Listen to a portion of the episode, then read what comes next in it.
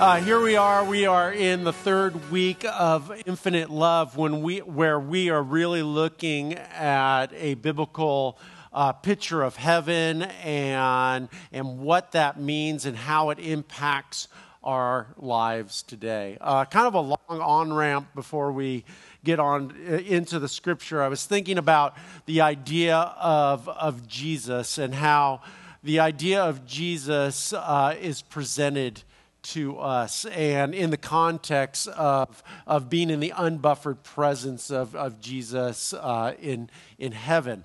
And I think a lot of times uh, people approach Jesus uh, as they do green eggs and ham. You remember the Dr. Seuss uh, poem, and and basically the tension that's going on in this poem is there's this guy who loves green eggs and ham, and then there's this other guy named Sam, I am, who doesn't want to try green eggs and ham because, quite frankly, it just sounds gross, right? So, so this guy's trying to convince him in all sorts of ways just to just to try green eggs and ham, and he goes through all of these uh, these things, and and he finally, you know, he's like, look, you know, I. Uh, Sam's like, look, I would not do. I'm not going to do it, and the guy says, would you, could you on a boat?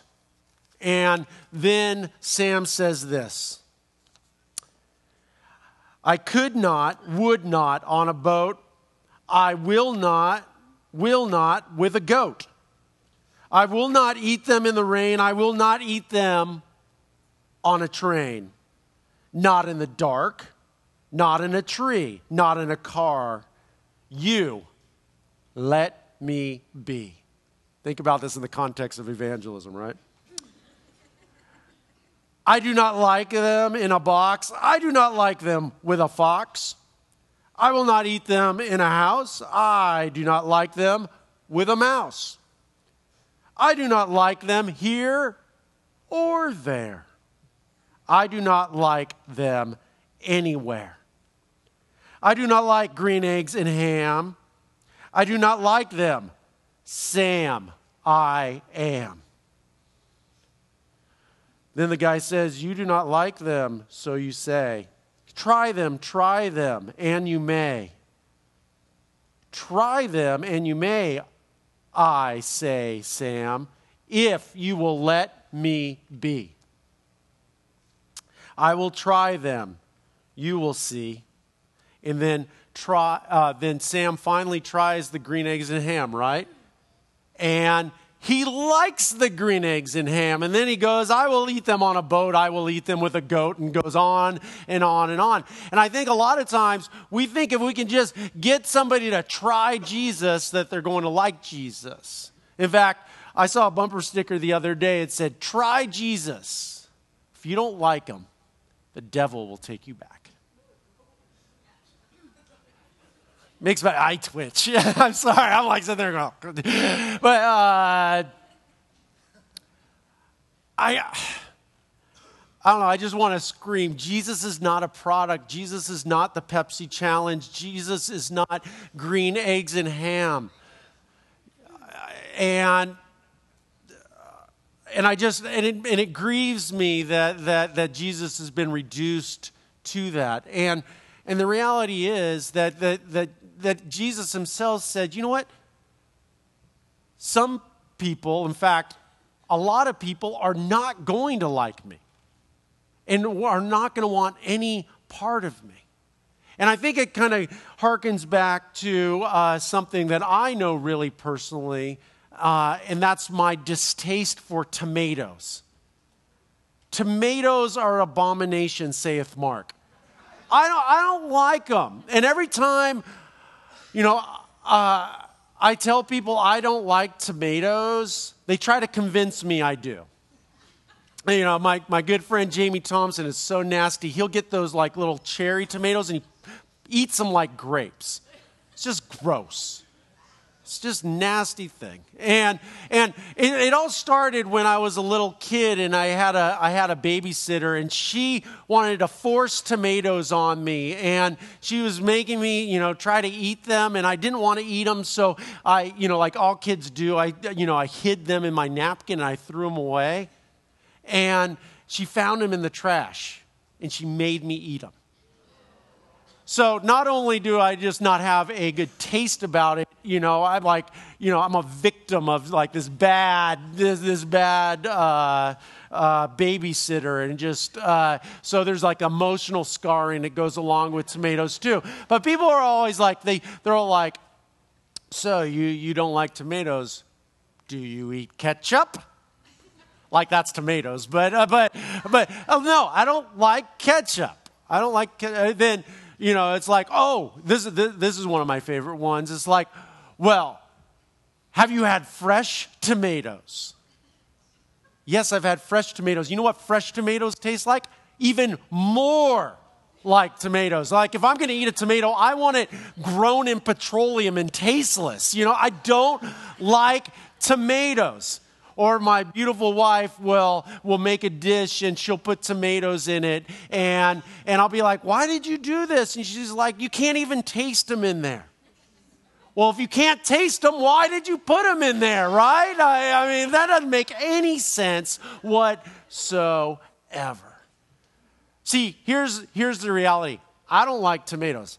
I don't like tomatoes fresh, I don't like them rotten. I don't like them green. I do not like them fried. I don't like them on a boat. I do not like them with a goat. Mark, I am. That's what I think. And you know what? I think that all of you, all y'all, plural, should respect my culinary choice. I understand tomatoes. I understand where they grow. I understand what you can do with them. I understand all about them. I just reject them and don't want them any part of my life. It's true. Here's where the tension comes in. We have this green eggs and ham tension, spiritually speaking, and the tomato. And some of us love Jesus. Some of us want to pop Jesus, you know, all the time, you know, eating Jesus, you know, want Jesus as pure as we can get. We want, we want Jesus closest. We want Jesus, for, you know, breakfast, lunch, and dinner. We want, we want Jesus every part of our life. We, don't, we want Jesus in our car. We want, we want Jesus everywhere. And that is awesome. And that's the way it should be. But the, also, the reality is there are some people who understand who Jesus is. They, they understand what Jesus did. They just want to flat out reject and do not want any part of Jesus. And that grieves us. And it hurts us, but it is the biblical reality. And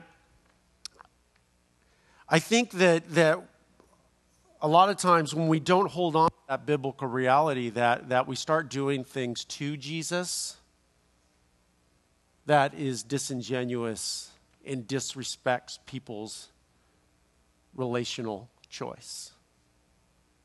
You see, taking the tomato metaphor, we've, we've tried to hide Jesus in, in meals. We've tried to water down Jesus to the point that, that Jesus may not, you can't even taste Jesus, right?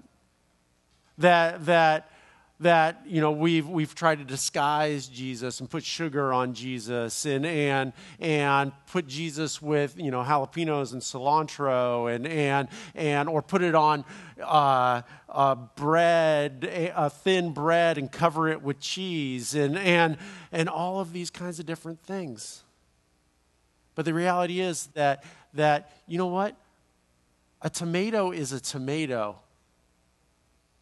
And no matter what we do, it dishonors the tomato if we try to say the tomato is not tomato. And we dishonor Jesus and we dishonor our God. when we try to make Jesus something that he is not. So, today we're going to be looking at basically three different kind of uh, points in history that jesus is talking about to bring even more clarity to this. And basically it's then what he, what he said then and then what uh, he said is going to happen later and what does it mean for us now? And i think the the then statement is to bring clarity and not exclusion. And I think a lot of times that, that Christianity gets boiled down to a religion of ex- exclusion, but I think Christianity at its best is a religion or a faith of clarity and invitation. And I think that's what Jesus teaches. So if you open up your Bibles to John 14 and verse 1, Jesus says, don't let your hearts be troubled. Trust in God and also in me. There is more than enough room in my Father's home. If this were not so, I would have, I would have told you that I am going to prepare a place for you. So, right out of the bat, Jesus is painting this picture of what? A place where there's more than enough room. Jesus is not saying, you know what? There's only, you know, it's like a bad uh, infomercial, and, you know, there's only 10 left, and you need to call now to make sure that you get, you know, your ShamWow Plus or, or whatever. You know, no, Jesus is saying, look, it is wide open. There is more than enough room. There is not a limit on space. There's not the whoever gets there first is getting in, and if you're too late, you're not, you know, going to get in. Jesus saying, look, this that's not it's not a thing about exclusion, that everyone is invited. This is critical as we look at this. But he also brings clarity. He says, Look, when everything is ready, I will come and get you so that you will always be with me where I am. Now, here's a clarifying statement of, he's talking about heaven, right? And when he says, everything is ready, I'm going to come. And this is what it's going to be like that you are always going to be with me where I am. And you know the way that, um, and you know the way to where I'm going. And then Thomas says, no, we don't, Lord. In fact, we have no idea where you are going. So, how can we know the way? And then Jesus responds with one of the most abused scripture that I believe uh, in uh, one of the most abused scripture in modern day. I am the way, the truth, and the life. No one can come to the Father except through me. What is Jesus saying here? You see, what I think a lot of people do when they take this and they, they try to use it as a weapon to uh, make you defend the indefensible. They say things like, Do you believe that Jesus is the only way? Only way to what?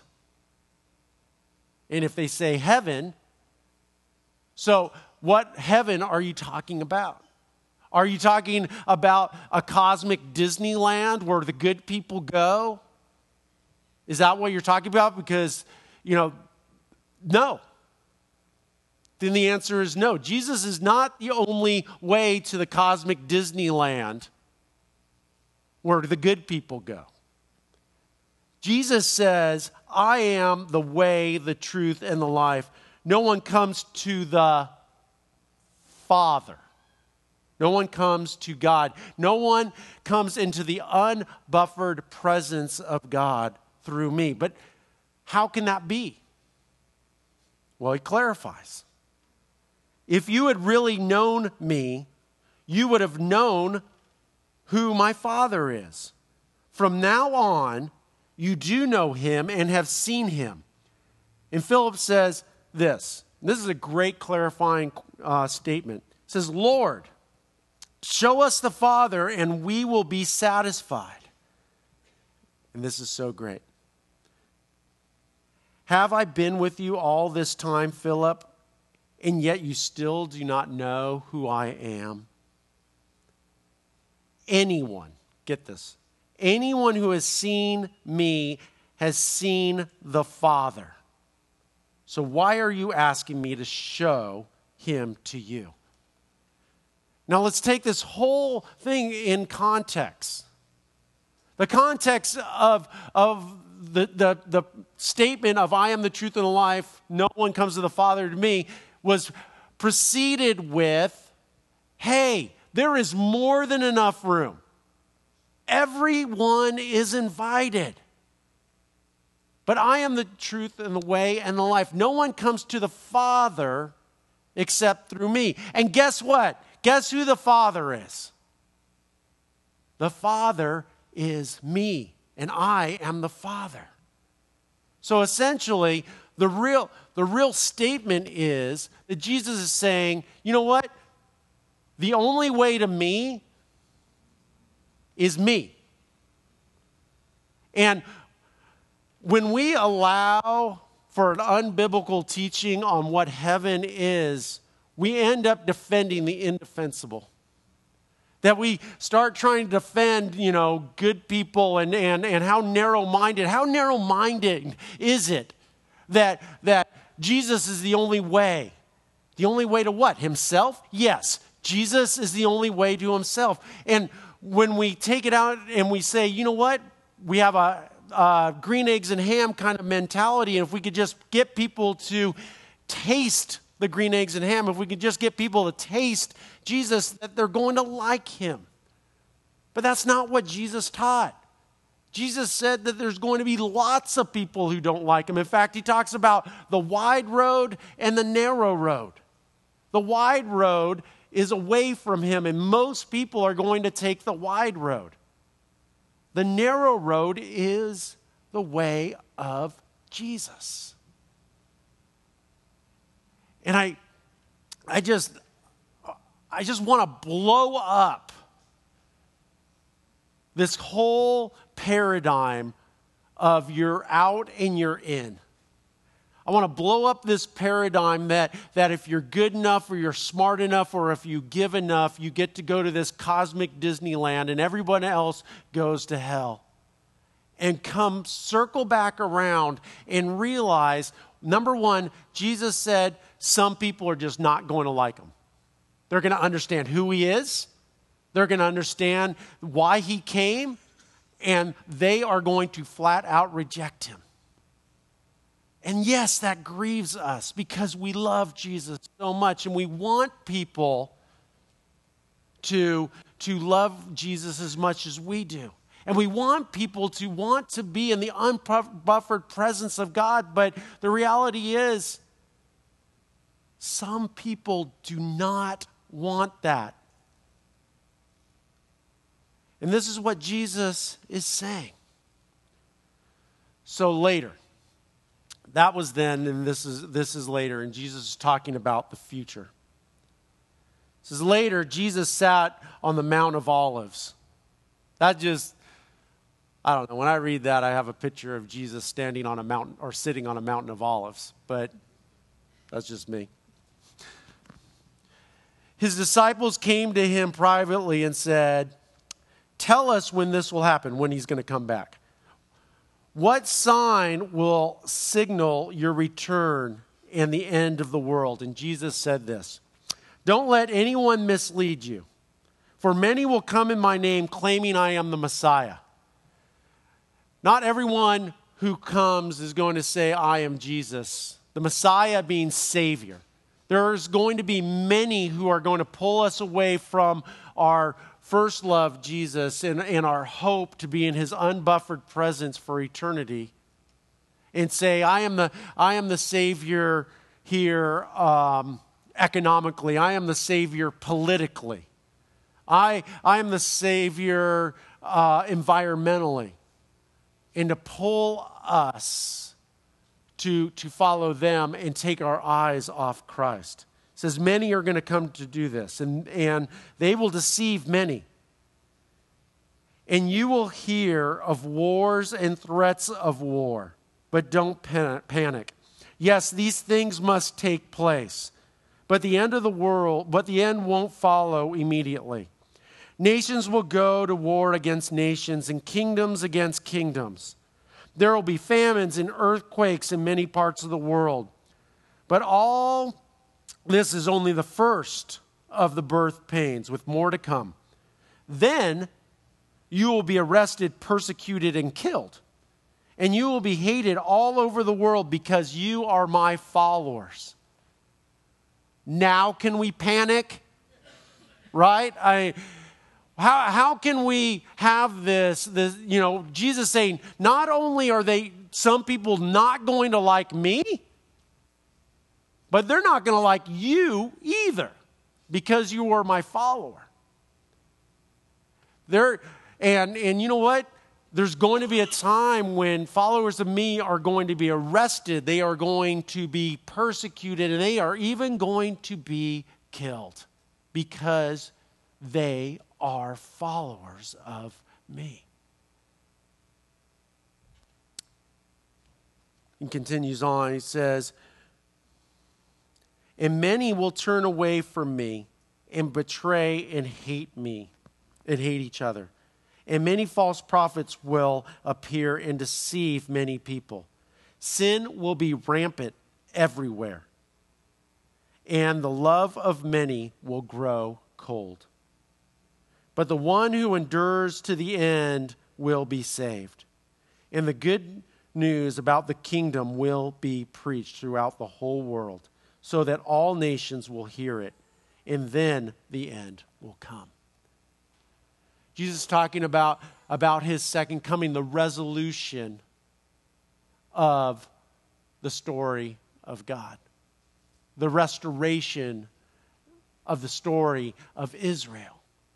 And when we look at this, you know, I think a lot of times we don't want a resolution to the story. Because we understand that when a story resolves, the story is done, at least that part of the story. And, and we understand that, you know what, there is going to be a separation. That, that there will be a time where where heaven will be come, that God will come, and those, and those who have made a choice will live with that choice. And that, that grieves us. And Jesus here is saying, you know what? I want to paint this picture and say, hey, you know what? These things are going to come wars and rumors of wars and earthquakes and, and, and all of these kinds of different things and persecution and, and, and, and hatred. But it will all end. He says, Many's love will grow cold, their love for, for Christ, because it will become just so hard. He talks about it in the, in the context of, of endurance. And as a uh, endurance athlete liking to do triathlons and stuff, I can, I can tell you there's a range of emotions in, in endur- endurance racing.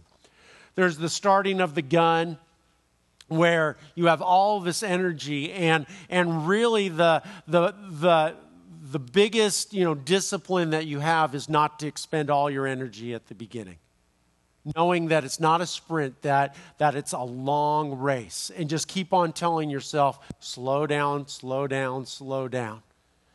As you get going and you kind of settle in, you know, especially in a triathlon, you're, you know, you're swimming and everything, you, you eventually are ready for the, for the next age or the next, next part, and you get out of the water and you get on your bike. And you're riding on your bike and, and after a while you know you're, you're sitting on your bike and you're like okay i'd really like to get off this bike and i just can't wait to get on to the run. And you get off of your bike and you get on the run and you're running and you go like why did i want to get off my bike? You know but you can't go back right? I mean uh, you could but you wouldn't finish the race. And i can tell you in an endurance race the end is always the hardest part it just is because you know, the, the excitement is long gone. You know, in my case, all the people have gone home. And, and it's just, you're just slugging it out to the end. And the last part is the hardest part. And this is what Jesus is trying to say is like in the future, you know, that, that yeah, you know what? When you come to faith, there's going to be all this excitement and, and, and it's going to be awesome. But there, there comes to be a point where, you know what? It's going to be really, really hard to be a follower of me. And those of, who follow well and finish the race will receive the prize. What's the prize? We talked about this in week one. The prize is to be in the eternal, unbuffered presence of a loving God in all of his glory. So, finally, now, what does that mean for us now in the church age? Well, Jesus puts it this way He says, I tell you the truth. Anyone who believes, and the word, the Greek word there that, that he uses is uh, pistevo. And this is an interesting word that, that this belief actually uh, uh, carries with it action. In fact, it pretty much literally means belief at the point of action. This is the same word that's used in John 3:16. Whoever believeth in me shall not perish and have uh, everlasting life. This idea of pistevo, a point of action, belief, a real belief that, that actually you act upon, not a belief, that, uh, an abstract belief. I tell you the truth, anyone who believes at the point of action in me will do the same works I have done and even greater works because I am going to be with the Father. You can ask for anything in my name, and I will do it, so that, so that the Son can uh, bring glory to the Father. Yes, ask me for anything in my name, and I will do it. If you love me, obey my commandments.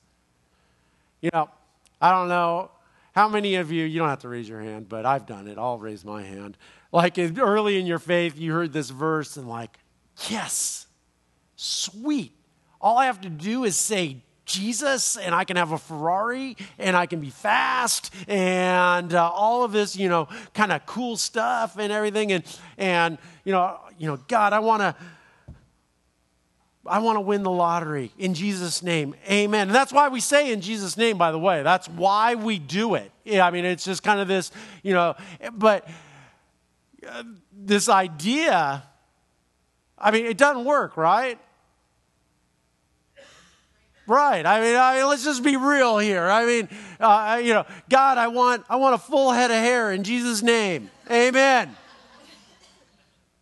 Did it work? No, it doesn't work. I mean, uh, it, I think that we're, but when our, but when we ask for things like that in our, in our, you know, in our sin and broken nature, that we're missing the whole point. We're, we're missing what he's saying beforehand. Believeth in me and is immersed in me. And if you love me, you obey my commandments. This idea that we're following Christ so close that, that our desires and our prayers are not for temporal things, but for eternal things that bring glory to God, bring glory to the Father. And, you know, I think when we, when we, uh, again, distill Jesus down to just merely a happy pill or a cosmic vending machine that, that we get like cool little gifts in life and blessings in life that, that the others don't get, that we are missing the whole point of following Christ.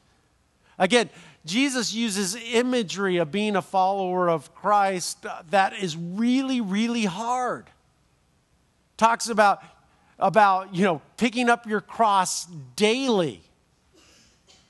you know, that's not going to be put on a like a marketing campaign flyer or something like that it's like hey if you follow jesus you know you can you can carry around a, a, an instrument of torture and and and your life's going to be really really hard you see, when we have a temporal view of life and not what Paul talks about as, as a reason for our hope and looking toward the future and, and pressing on to achieve the prize to one day being the unbuffered presence of God, that we are t- preaching or telling of a gospel that is just not true.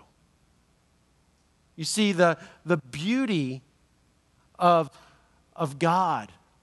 And the beauty of being a follower of Christ is that we get to experience an intimate relationship with our Creator.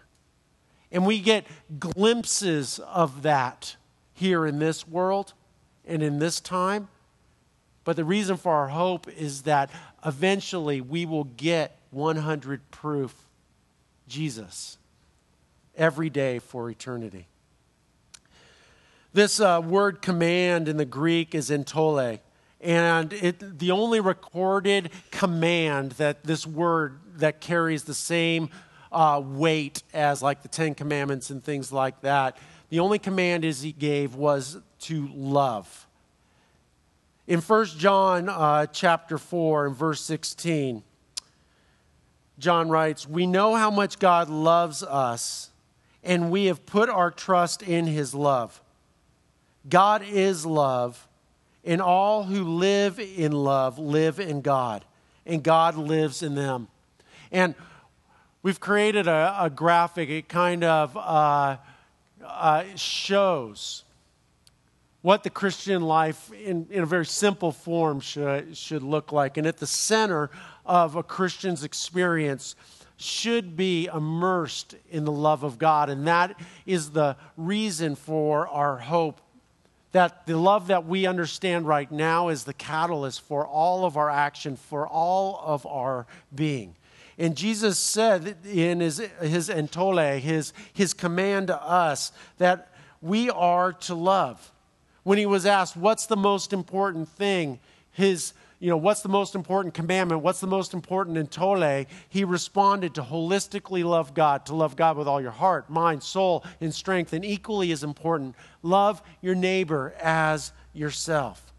And we believe that, that you know, the, when we live out the most important commandment, that we will live the abundant life that, that Christ has, uh, has, has promised us. In John chapter 15, and starting in verse 10, Jesus said this When you obey my commandments, when you obey my entole, you remain in my love, just as I obey my Father's commandments and remain in his love. I have told you these things so that you will be filled with my joy. Yes, your joy will overflow. This is my commandment. This is my entole Love each other in the same way I have loved you. There is no greater love than to lay down one's life for a friend. And Christ is saying, you know what? If you follow me, that you're going to experience this rich and abundant life. But that's not for your benefit and for your, you know, you're not a reservoir, that you're meant to overflow and be a blessing to the world. And out of that overflow, it fuels our mission. And our mission in, is found in Matthew 28, and it's uh, one of the last things that, that Jesus told his followers. He said, Go out and make disciples, not converts, but disciples, followers of him of all nations, baptizing them in the name of the Father and the Son and the Holy Spirit. Teach these new disciples to obey all the commands I have given you, and be sure of this I'm with you always, even until the end of the age. You see, when we look at what Jesus says about heaven and what it means to be a follower of Him, that we need to start with what he actually taught. What he actually taught heaven is being in the unbuffered presence of him, of God. He tells us that He is God. And, and you know what? What you've seen in Jesus, that He is the incarnate view of who God is. And where, where we go wrong is when we try to change Jesus or try to make him more palatable to people and to try to, to maybe even trick them into heaven. But I can tell you this that nobody's ever been tricked into heaven. Nobody has, has ever been argued into heaven. That, that, you know what? Heaven is relationship. Heaven is the restoration of being in the unbuffered presence of God in a holy city, in a perfect city where there is no more pain or tears, and that God permeates every part of it. And even though it grieves us that some people would choose not to want that, that is what Jesus taught. And we need to be the best ambassadors of God as we can. We need to be first and foremost people who are agents of God's love and incarnate here on earth. And but we always have to and, and desire to have everyone know and love Jesus as much as, as we do. But our eschatology, our view of, of what, what happens in the future, informs what we do today. And if we have an unbiblical view of heaven, that it is a cosmic Disneyland and people either have a ticket if they're in or out, that's going to, that is going to motivate us to behave certain ways. But if we have a biblical view of heaven, of a holy city where God is everywhere and God is Jesus, and realize, you know what, even though it grieves us that some people are going to choose that they do not want to have a relationship with who we love. But understand that, that we do not want to be the reason that people stumble. We do not want to be the reason that, that people have an unbiblical view of God in heaven. That we want to be the ambassadors of love and hope in this lost and hurting world. You guys pray with me? Dear God,